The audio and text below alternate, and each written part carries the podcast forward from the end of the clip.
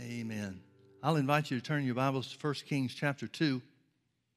I want to get to the book of Proverbs, but I want to set, uh, uh, set the stage for it, if, uh, if that's all right. I want to get the context of the things that we'll uh, uh, read over in the book of Proverbs. 1 Kings chapter 2, verse 1. Now the days of David drew nigh that he should die. And he charged Solomon his son, saying, I go the way of all the earth. Be thou strong, therefore, and show yourself a man, and keep the charge of the Lord thy God, to walk in his ways, to keep his statutes and his commandments, and his judgments and his testimonies, as it is written in the law of Moses, that thou mayest prosper in all that thou doest, whithersoever thou turnest thyself. Now, folks, I want you to compare verse 3 with Joshua 1 8. You remember when Joshua was taking over at the direction of the Lord, was taking over as the leader of the children of Israel Moses is going off of the scene, or really already has gone off the scene at this point. And God gives Joshua very specific instruction for success. He says, This book of the law shall not depart out of your mouth, but thou shalt meditate therein day and night to observe to do all that's written therein. For then thou shalt make thy way prosperous, and thou shalt have good success. David's put that in practice in his life. And he's instructing or imploring Solomon to do the same thing in his place. Verse 4 that the Lord may continue his word which he spake concerning me, saying, If thy children take heed to their way, to walk before me in truth with all their heart and with all their soul, there shall not fail thee, said he, a man on the throne of Israel. Now I want you to look with me to chapter 3. We'll fast forward. The rest of uh, chapter 2 was uh, David giving Solomon instruction on people that had betrayed him and how to deal with them and what to do about them and so forth. But in chapter 3, let's start reading in verse 3. And Solomon loved the Lord, walking in the statutes of David his father, only he sacrificed and burned incense in high places. You remember there was no temple until Solomon had one built. And the king went to Gibeon to sacrifice there, for that was the great high place. A thousand burnt offerings did Solomon offer upon that altar. Folks, that's staggering, a staggering amount. There's only one altar. How many burnt offerings can you put on the altar at one time? This is something that took a, great deal of time, and it was a show of Solomon's honor toward the Lord just to undertake something like that. In Gibeon, the Lord appeared to Solomon in a dream by night, and God said, Ask what I shall give thee. And Solomon said, Thou hast showed unto thy servant David, my father, great mercy, according as he walked before thee in truth and in righteousness and in uprightness of heart with thee. And thou hast kept for him this great kindness, that thou shalt hast given him a son to sit on his throne, as it is this day. And now, O Lord my God, thou hast made thy servant king instead of David my father and I am but a little child. I know not how to go in or to come out, or go out and come in. And thy servant is in the midst of thy people, which thou hast chosen, a great people that cannot be numbered for, or counted for multitude. Give therefore thy servant an understanding heart to judge thy people, that I may discern between good and bad. For who is able to judge this, thy so great a people?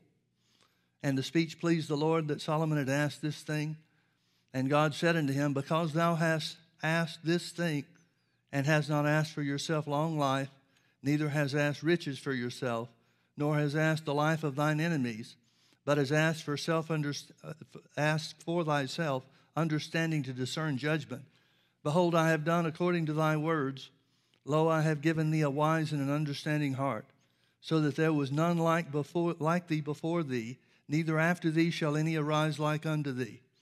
And I have also given thee that which thou hast not asked, both riches and honor, so that there shall not be any among the kings like unto thee all thy days. And if thou wilt walk in my ways and keep my statutes and my commandments as thy father David did walk, then I will lengthen thy days. And Solomon awoke, and behold, it was a dream.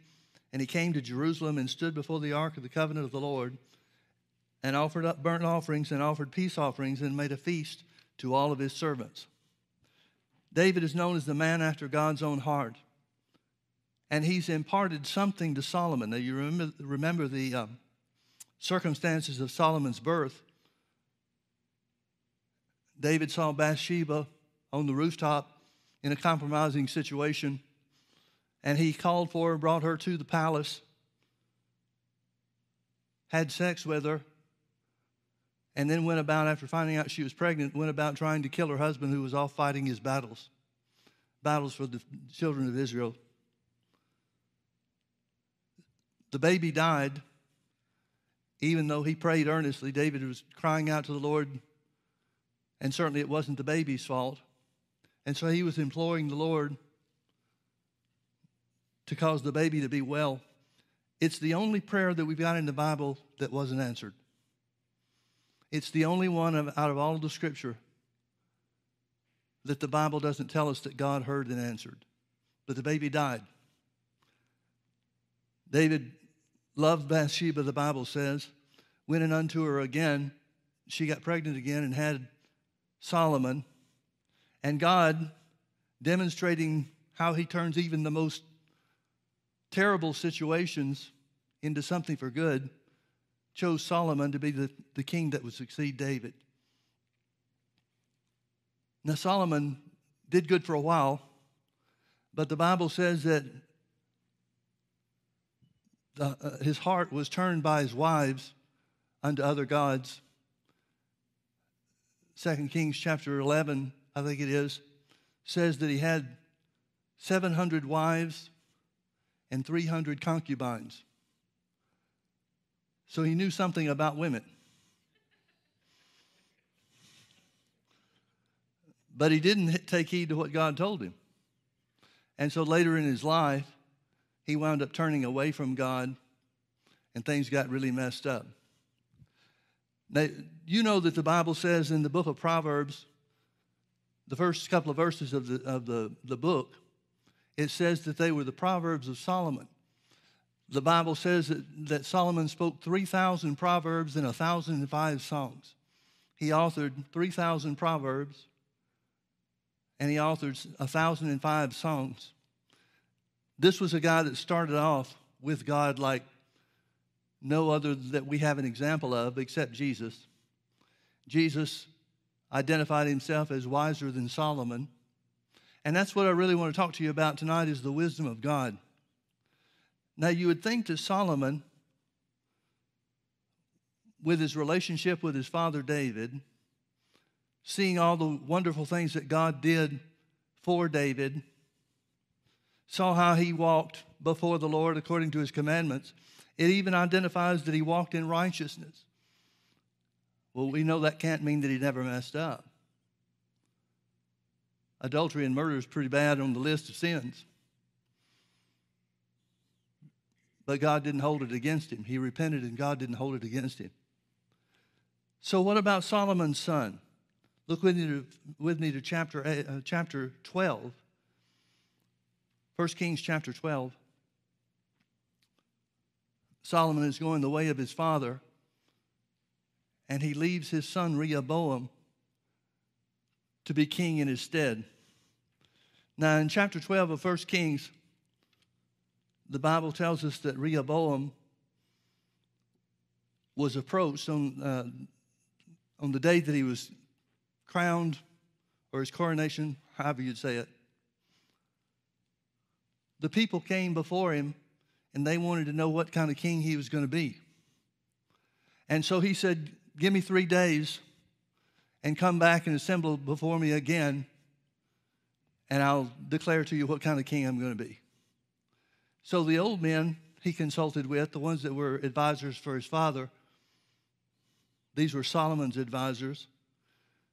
They advised him to lighten up on the people because Solomon, in the great glory of Israel during the 40 years which he reigned, it took a toll on the people. You may remember when the people first called out for a king, God de- declared through Samuel to tell the people, you really don't want a king.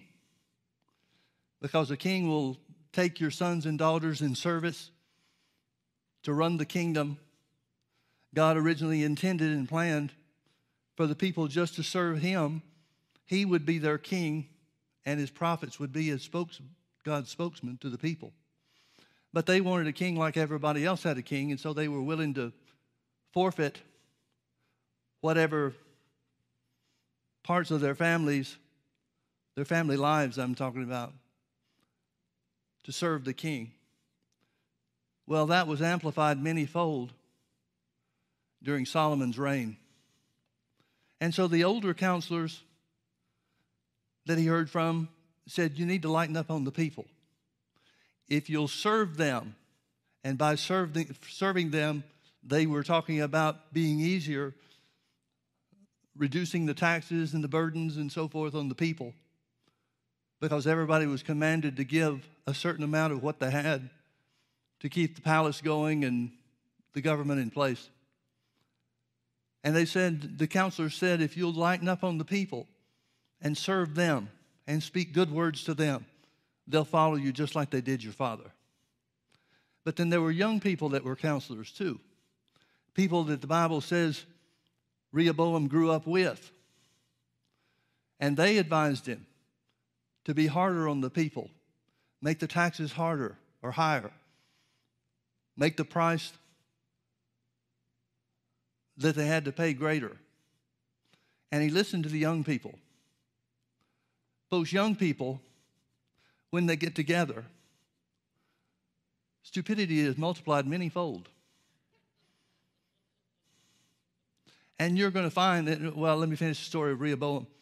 Rehoboam, in telling the people that he was going to be harder in every way than his father was, and the people refused to obey him. The people refused to have him as their king.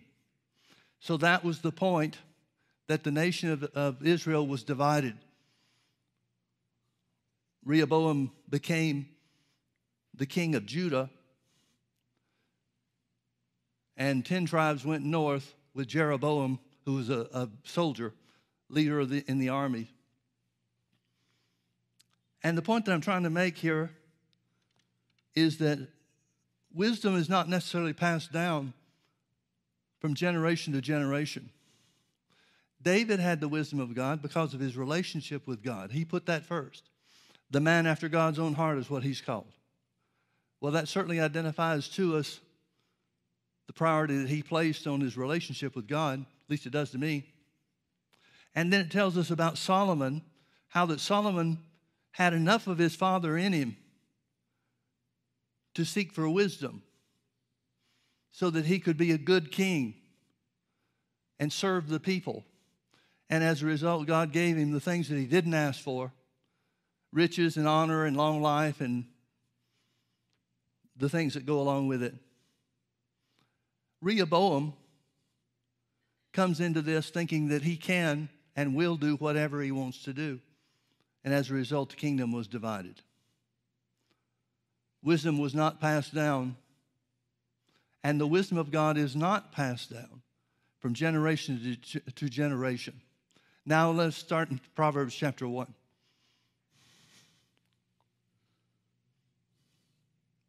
Proverbs chapter 1, verse 1, the Proverbs of Solomon, the son of David, king of Israel. Folks, these are Proverbs that Solomon wrote specifically to his son and for his son. The Holy Ghost saved us a record of it so that we could partake of the wisdom of God too if we so desire. But these were the things that, that Solomon taught his son that didn't stick. He didn't heed the, take heed to the instruction of his father. The Proverbs of Solomon, the son of David, king of Israel.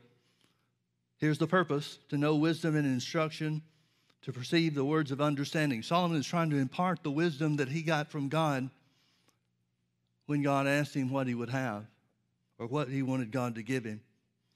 To receive the instruction of wisdom, justice and judgment and equity. To give subtlety to the simple, subtlety to the simple, to young men knowledge and discretion. This word subtlety is used several times, and it, it literally means trickery, but in a good way. It's talking about good plans, not evil plans. Plans not to take advantage of people, but to understand how the world works. We mentioned Joshua chapter 1 and verse 8 a couple of minutes ago. The Bible says that if we speak the word of God and meditate, meditate in the word, keep it in our hearts, put it in practice in our lives, that we make our way prosperous and have good success. That phrase, have good success, is translated in some other translations other than the King James. It's translated, deal wisely in the affairs of life. Well, that's what this subtlety is it's the ability to deal wisely in the affairs of life, to give subtlety to the simple to the young man, knowledge and discretion. A wise man will hear and will increase learning, and a man of understanding shall attain unto wise counsels. To understand a proverb and the interpretation, the words of the wise and their dark sayings, that just means hidden secrets. The fear of the Lord is the beginning of knowledge, but fools despise wisdom and instruction. My son, hear the instruction of thy father. Rehoboam didn't do that. He rejected that utterly. My son, hear the instruction of thy father, and forsake not the law of thy mother, for they shall be an ornament of grace unto thy head, and chains about thy neck. Now, the Bible tells us a little bit about Solomon's reign. And one of the things that it tells us was that the nation of Israel enjoyed their greatest prosperity even till today. The Bible tells us about all the, the riches that Solomon had it tells us that the silver was so abundant that it was just piled up in the backyard of the palace that nobody even counted it because it was a lesser value than gold, for example. Well, this is what Rehoboam grew up in. This is what Rehoboam apparently thought he was entitled to. And so, whatever it was, whatever the circumstances of his upbringing were, he came away not with an appreciation for his father or the God that led him, but instead he decided that he was going to do things to serve himself. It's interesting to me that the book of Proverbs starts off talking about the, the attitudes that we should have. The book of Proverbs is, um, is something that really caught my attention when I started going to Bible school long, long, long time ago. Because I came to the understanding, and this was just through daily Bible reading courses and that kind of thing, different schedules that I used over the years. I came to realize that the Bible was saying that you can, through the Proverbs, the book of Proverbs, come to the place where you have the wisdom of God. Now, I knew that the Bible said other things about the wisdom of God. For example, not all earthly wisdom is the wisdom of God. Another thing is that there is no wisdom or counsel against God. So it all depends and hangs on His Word. And so I began to incorporate speaking, reading, speaking, memorizing, and so forth concerning the, the, the book of Proverbs. And to be real honest with you, I was amazed at what a change it started making in me there was a time where they called me Mr. Proverb because I, there was so many things, so many situations that would arise that somebody would be talking about that one of the scriptures in Proverbs just completely fit. And it surprised me. Didn't just surprise other people, it surprised me. God wants us to have wisdom.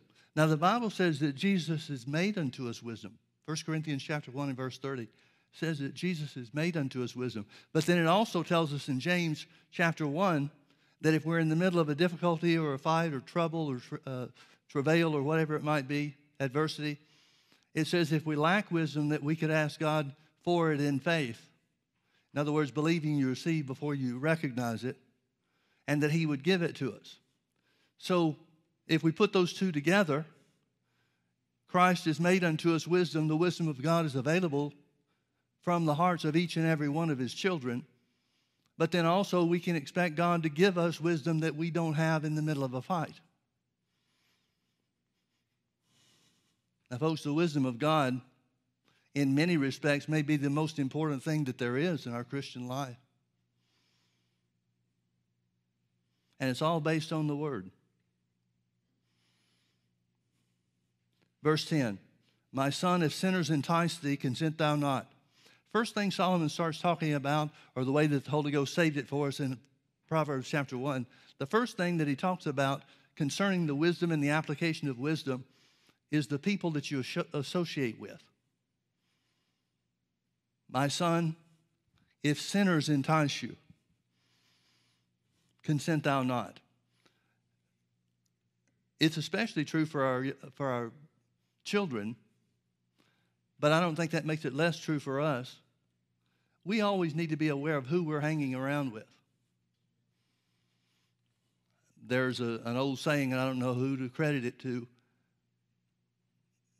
but somebody once said, Show me your associates and I'll show you your future. So, first and foremost, Solomon starts by talking about how important it is to stay with the right people and stay away from the wrong people. If, son, if sinners entice thee, consent thou not. If they say, Come with us, let us lay wait for blood, let us lurk privately for the innocent without cause. Let us swallow them up alive as the grave and whole as though the, those that go down into the pit. We shall find all precious substance. We shall fill our houses with spoil. Cast in thy lot among us, and let us all have one purse. My son, walk not thou in the way with them, refrain thy foot from their path, for their feet run to evil and make haste to shed blood. Surely in vain the net is spread in the sight of any bird. He's talking about his son, and those that apply the word should be smart or will be smart enough to see the snare that other people don't see. In other words, no matter what generation, no matter what people, no matter what country, no matter what time period, the same things are going to come against us.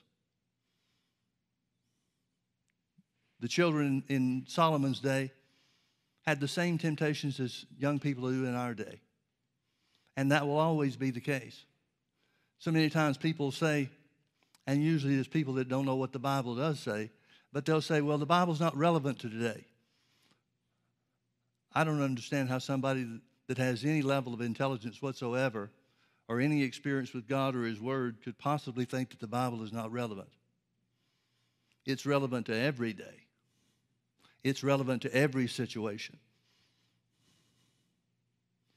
Surely in vain the net is spread in the sight of any bird, and they lay wait for their own blood. They lurk privately for their own lives. So are the ways of everyone that is greedy of gain which taketh away the life of the owners thereof. Two things that he makes mention of. The first two things he makes mention of is wrong associations and being greedy of gain. He identifies those two things first and foremost. Later on in the book of Proverbs, it says, Those that, that make haste to be rich shall not be innocent. So he's talking about your attitude toward people and your attitude toward money and or things. And that's what he starts with.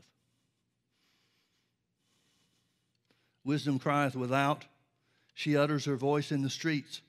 She crieth in the chief place of concourse, in the openings of the gates. In the city she utters her words, saying, How long, you simple ones, will you love simplicity? The word simple is the word foolish. How long will the fools follow after their foolishness? and the scorners delight in their scorning, and fools hate knowledge. Now, notice it says in verse 20 that wisdom cries without. She utters her voice in the streets. This wisdom that Solomon is providing for his son and also uh, for us because of the record that we have of the Holy Ghost. That wisdom is available for the marketplace.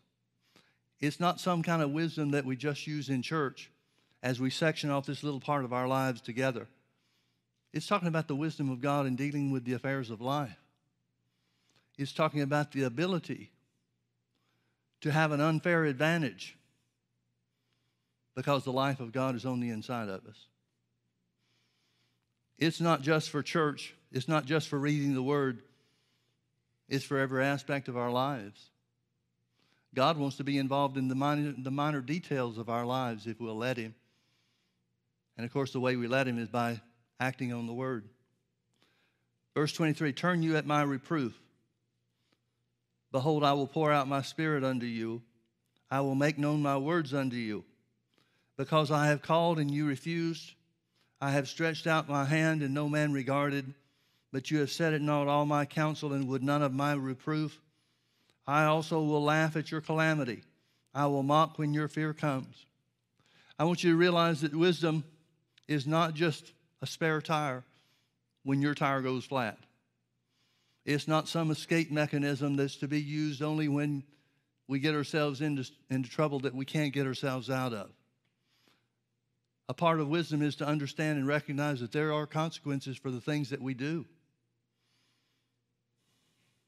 We talked about David and Bathsheba, his sin with Bathsheba and the, the child that it produced. David agonized over that child's life. He prayed and sought God more earnestly than anybody in his family or in the palace had ever seen him pray for. But there was a consequence for the things that he did. And the consequence in that situation was the death of that child. We live in a day where people think that there shouldn't be any consequences for anything and everything they do. Wisdom disagrees. When your fear comes, verse 27, when your fear comes as desolation and your destruction comes as a whirlwind, when distress and anguish comes upon you, then shall they call upon me, but I will not answer. They shall seek me early, but they shall not find me, for that they hated knowledge and did not choose the fear of the Lord. There comes a point, several things here are important. Notice it talks about seeking Him early, seeking wisdom early. Well, after, uh, you remember in Numbers chapter 13 where the 12 spies go into Israel, or into the promised land, I should say. Ten of them come back with an evil report. Two of them, Caleb and Joshua, said, God's on our side. We can do that. We can take the land. The Bible tells us that after the congregation sided in with the 10 spies and wept all that night and said they couldn't do it, they couldn't take the land, they bemoaned their fate or what they saw their fate to be.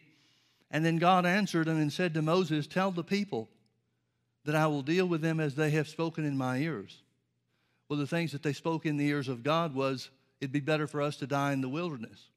And so God tells Moses, Tell the people that they'll wander for 40 years in the wilderness. Tell the people that because they rejected me, this is the consequence. Well, when the people heard that, they wanted to change it. When the people heard how long it was going to be and the, what the extent of the consequences were, they wanted to change it. And they came to Moses. There was a band of them that came to Moses. And they said, We're ready to go now. We'll go out against them in, in the morning. Pray for us that God helps us. And Moses said, Don't go. God's not on your side. You've already shown your unbelief and lack of faith in, in Him. The enemy will rout you, they'll destroy you. But they didn't believe Moses in that either. They went out against their enemies in the promised land the next day. And it happened just like Moses said. Many of them were killed and they were chased off by their enemies. Folks, when people start hurting enough, they want to change. But sometimes you can't change the circumstances.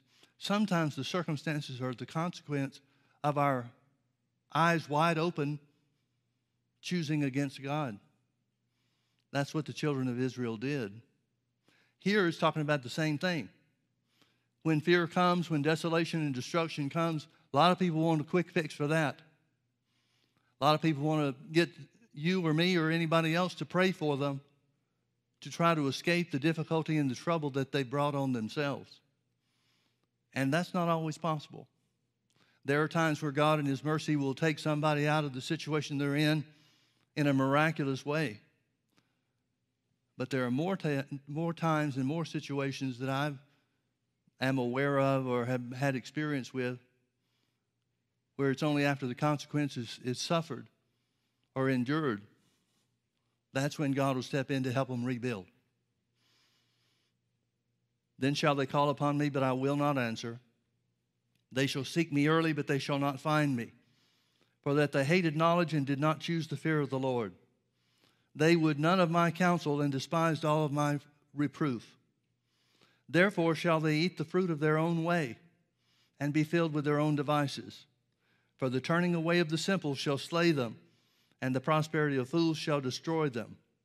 But whoso hearkeneth unto me shall dwell safely and shall be quiet from fear of evil. I'm not sure when, during the 40 years that Solomon reigned, I'm not sure when these proverbs were written, whether they were all written at one time or over a series, a period of time, several years perhaps. We don't really have any information that's uh, reliable to form an opinion. But here, where Solomon says the prosperity of fools shall destroy them, that's what happened to him. Later in his life, when he allowed his wives to turn his heart away from God and he began operating in idol worship and offering sacrifices to false gods, setting up groves and high places for these false gods to be worshiped. That's exactly what he did. Well, why did he do that? Here's a man with the greatest wisdom of anybody on the face of the earth until Jesus came along. Why did he do that? He didn't pay attention to who he was hanging around with. He didn't follow his own advice. And as a result, there was a great part of his life toward the, his last days. Now, we understand that he came back to the Lord, but there were some terrible years, years that were lost for God and for the kingdom of Israel because of his, his choices. Chapter 2. My son, if thou wilt receive my words and hide my commandments with thee, so that thou incline thine ear unto wisdom and apply thy heart to understanding, Yea, if, notice if, if thou criest after knowledge and liftest up thy voice for understanding, if thou seekest her as silver and searchest for her as for hid treasures, then shalt thou understand the fear of the Lord and find the knowledge of God. Now, that's the very thing that they, the people he's referring to that were uh, uh, being destroyed, that's the very thing that they started to do. But they passed their opportunity, missed their opportunity to build wisdom and the knowledge of God in their lives. I've got to tell you, folks, I'm not sure how to, how to consider how the Lord looks on the church. We think of terms of think, think of things in terms of saved and unsaved. Well, Israel didn't have any saved or unsaved to be concerned with. For Israel, it was just simply a matter of choosing wisdom or choosing, choosing foolishness accepting the Word of God and living by it, or rejecting the Word of God and suffering the consequences. And so we can't say that the wisdom of God is a saved versus unsaved situation or condition.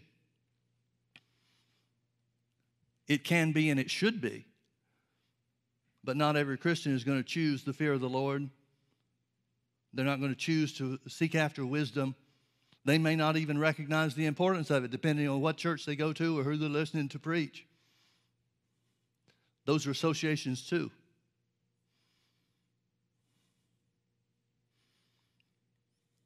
For the Lord giveth wisdom, verse 6. Out of his mouth cometh knowledge and understanding. He layeth up sound wisdom for the righteous. He is a buckler or a shield to them that walk uprightly. He keepeth the path of judgment and preserves the way of his saints. This goes now the next verse goes back to the ifs of verses 3 and 4.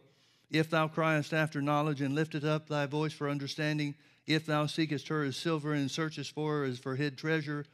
Verse 9, then thou shalt understand righteousness and judgment and equity, yea, every good path. When wisdom enters into your heart and knowledge is pleasant unto your soul, discretion shall preserve thee and understanding shall keep thee. Verse 12 goes back to the ifs. If we seek the Lord early and put the word first place, Verse 12, to deliver, here's the purpose for it, to deliver thee from the way of the evil man and from the man that speaketh forward things, who leave the paths of, right, of uprightness to walk in the ways of darkness, who rejoice to do evil and delight in the forwardness of the wicked, whose ways are crooked and they froward in their paths. Verse 16 is another result of searching after wisdom, first and foremost, to deliver thee from the strange woman even from the stranger which flatters with her words, which forsakes the God of her, of her youth and forgets the covenant of her God. For her house inclineth unto death, and her paths unto the dead. None that go unto her return again, neither take they hold of the paths of life. That thou mayest walk in the ways of good men. Here's the result again of the ifs. That thou mayest walk in the way of good men and keep the paths of the righteous. For the upright shall dwell in the land, and the perfect shall remain in it. But the wicked shall be cut off from the earth, and the transgressors shall be rooted out of it. Now, when we see things like that, where the wicked are rooted out of the earth and, and destruction t- coming on the wicked, it's easy for us to, to identify and, um, and, and see that as the, the difference between the saved and the unsaved. And I'm not saying that we shouldn't. That's certainly true. But there's a lot of the modern day church that lives as separated from God and His Word as the unsaved do. I'm not sure how God looks at that. I'm not sure what distinction He makes. Remember in John chapter 8, Jesus said to those that believed on him, the Bible makes a point of saying many of the Jews, talking about the religious leaders, many of the Jews and the priests believed on Jesus. And then Jesus said to those that believed in him, If you continue in my word, then are you my disciples indeed and you shall know the truth, and the truth will make you free. He, he saw a difference and made a distinction between people that believed in him and people that continued in his word. Well, wouldn't that same distinction apply today? Wouldn't that same distinction be made, or couldn't it be made between people that are saved and people that are really pursuing God through His Word? Have disciples and the ways disciples are made, has that changed somehow over the years? Well, if it hadn't, we've got the same distinction now that they had back then. Jesus knew that there were a lot of people that believed in him, but were too busy with their lives to go further. Folks, there's got to be a place and a way for that to show up at the end of the world. There's got to be a way for that to show up. I know some of you are watching with great interest the things that are going on in, in uh, uh, government with the impeachment that was voted on today and all that kind of stuff, the craziness that's taking place. One of the things that I found the most striking and, to be honest with you, offensive was the statement, and it's been made several times now, by the Speaker of the House of Representatives talking about how prayerfully she's considering what to do on this impeachment stuff. Well, I don't know who she's praying to because it's pretty clear what God would have done. I guess she's praying just as earnestly and just as somberly about her stand on murder of innocent children, unborn children. Folks, I don't know. I've only lived for as long as I've been here. But I have never, throughout my life, nor in, in reading and history and things that I've studied, I've never seen a time where people are so quickly glomming on to the title of Christian for the sake of political expediency. We're being told by some of the people that are planning to run for president or are running for president, whether they'll make it to the end or not, we don't know. But talking about how that Christians should embrace homosexuality. Well, the only problem we have with that is that the Bible says that it's not of God. The Bible calls it sin. Now, I know that makes us bigots. Makes me, I won't put you in the category. I know that makes me intolerant. But, folks, what one generation tolerates, the next generation embraces. And that's always the case.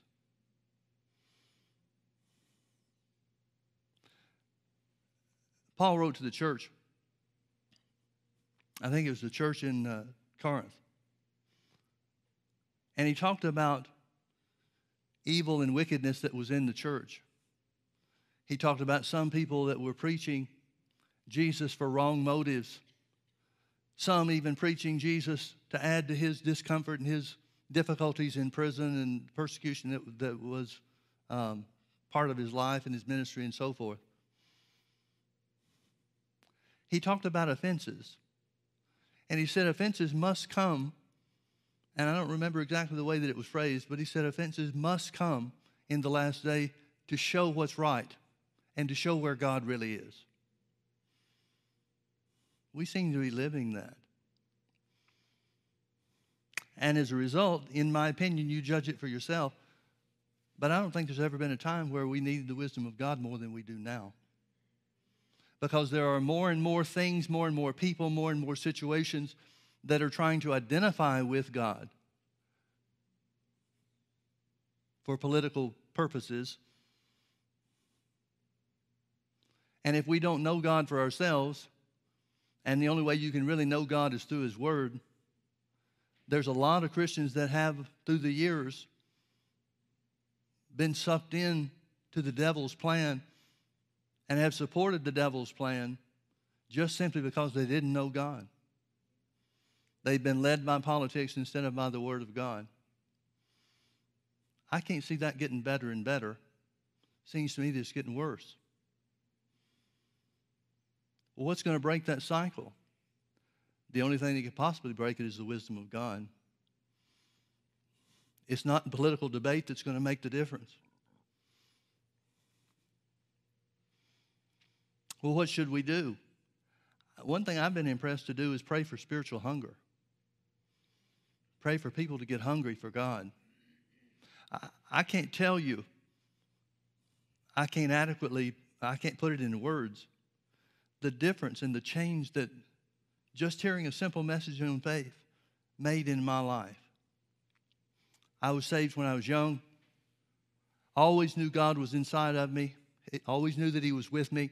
I'd talk to Him. He'd talk some to me. But when I found out the Word of God was an instrument given by God to live a successful life, not only to defeat the things that the devil brings against us in life, but also to take hold of the goodness of God through the things Jesus paid the price for. When I found those things, it changed my life. It changed everything about me. And coming to the understanding that meditating in the Word, speaking the Word, believing no matter what it looks like or feels like, but believing the Word of God is true, that altered the course of my life like nothing else has or could.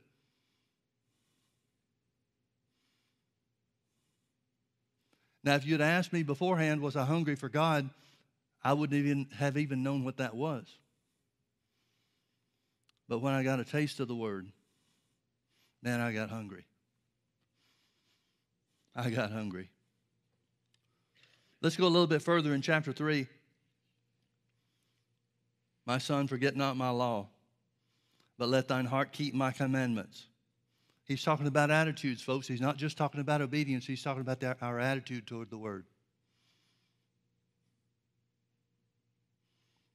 Our attitude toward the word should be we walk in love no matter how we feel or what happened. Because it's what the word says to do. My son, forget not my law, but let thine, hand, thine heart keep my commandments. For length of days and long life and peace shall they add to thee. Most people consider length of days and long life to be the same thing, but if they were, he wouldn't have, he wouldn't have mentioned them both. God will not only give you a long life on the earth, satisfy you with long life so that you see his salvation, but he'll stretch your time for you too. Let not mercy and truth forsake thee. Bind them about thy neck. Write them upon the table of thine heart. So shalt thou find favor and good understanding in the sight of God and man. Trust in the Lord with all thine heart, and lean not to, his, to thine own understanding. In all thy ways acknowledge him, and he shall direct thy paths. Be not wise in thine own eyes. Fear the Lord. That means put the word first. Fear the Lord and depart from evil. It shall be health to thy navel and marrow to thy bones. Honor the Lord with thy substance and with the firstfruits of all thine increase. So shall your barns be filled with plenty, and thy presses shall burst out with new wine. My son, despise not the chastening of the Lord, neither be weary of his correction. Both these words, chastening and correction, really has to do with instruction.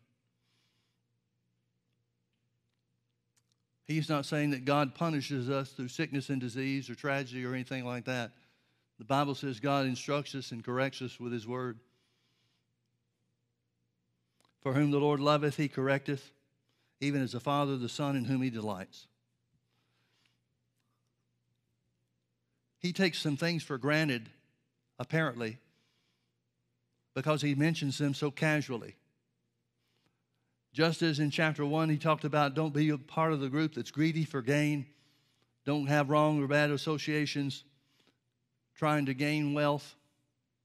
Here he tells you how to get wealth, and it's a very simple thing. He says, Honor God with the first fruits of your increase, and your barns will be filled with plenty.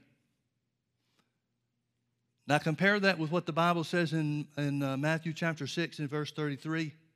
Seek ye first the kingdom of God and his righteousness and all these things, the things that he's talking about, wealth of the world and the provisions and so forth, all these things will be added to you. The way that he says it here is just very simple and straightforward. Honor the Lord with your increase, the first fruits of your increase. We could certainly say that that was the tithe, knowing God's attitude toward the tithe as identified in Malachi chapter 3 and in Leviticus as well. It's just a matter of fact. It won't be overnight. But if we honor God with our money instead of honoring ourselves with it, you'll never have a shortage of anything that you need. And He makes it and connects it with just simply trusting in the Lord. Trust in the Lord with all your heart and lean not to your own understanding. He seems to be saying, Yeah, I know what you're thinking. It doesn't make sense. How can you increase by giving to God? But wisdom says that's how it works because God's word says it. In all your ways, acknowledge Him. I think this is one of the things that, uh, that many people don't recognize and don't realize. And for the most part, it's not that we don't know it. I think it's more of just a situation where people don't think it through. Here, where it says, In all thy ways acknowledge him.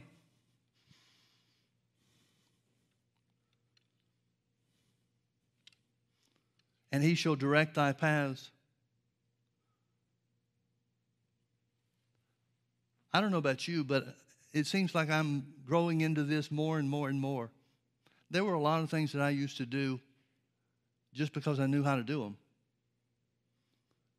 But since some things here over the last several years that the Lord has talked to me about and really challenged me on, I try to get the Holy Ghost involved in even the details, the small details of stuff.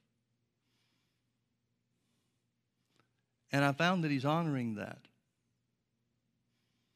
I realized that I wasn't acknowledging Him in all my paths.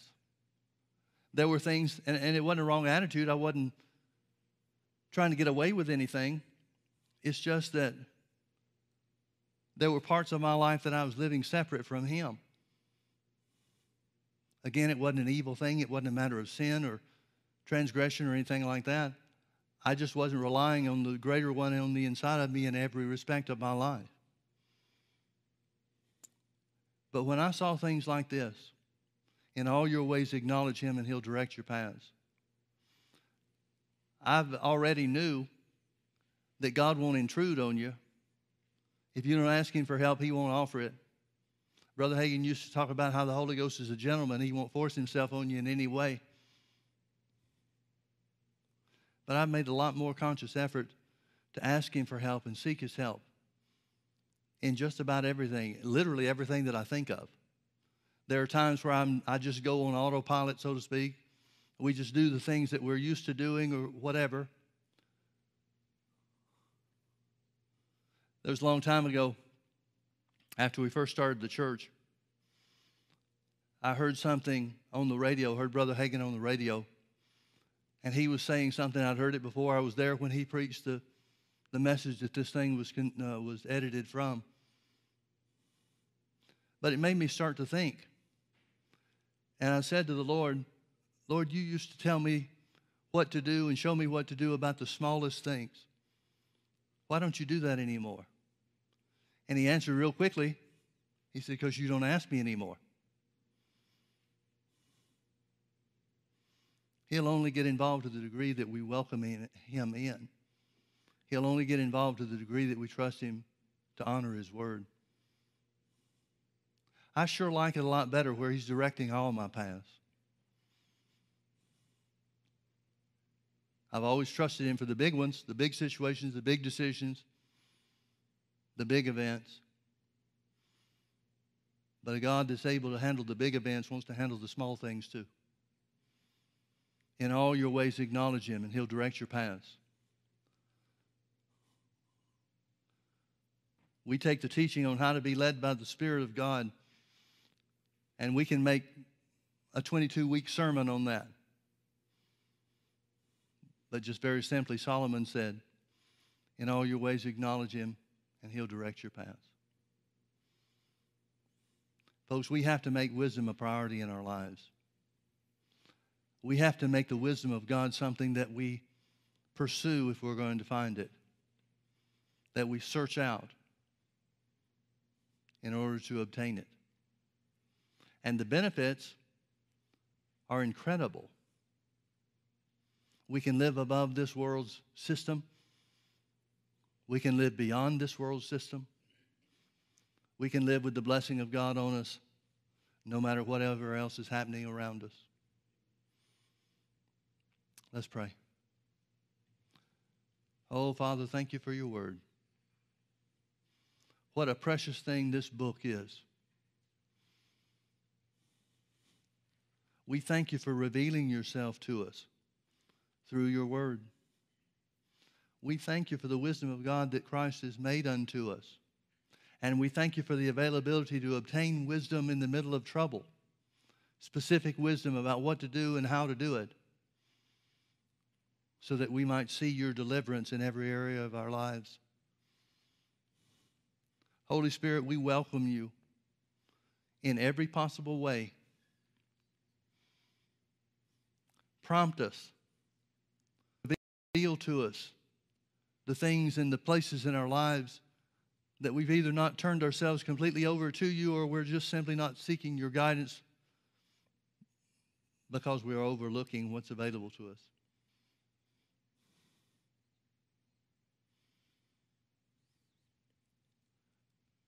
We thank you that you love us so much, Father, that you quicken your word to our hearts. You love us so much that you're always there, waiting for us to rely on you. Because when we do, you are faithful to watch over your word and to bring it to pass just for us. Father, let us be like Solomon, who desire wisdom first and foremost, knowing that you'll take care of the other things You'll take care of our provisions. That as we honor you, you'll make sure that our barns are filled with plenty, enough for ourselves and our own families so that we can help others.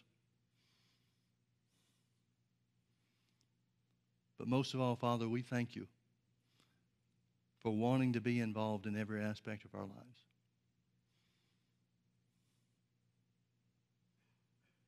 We bless you, Father, for your mercy and your goodness. In Jesus' name, amen. Amen. Well, don't forget our Sunday morning service this week. Last service before Christmas. Well, before Christmas Eve, I guess. And there won't be a Sunday night service because of the way the calendar is falling. Have a great week. If we don't see you between now and then, have a great Christmas. And have a great new year.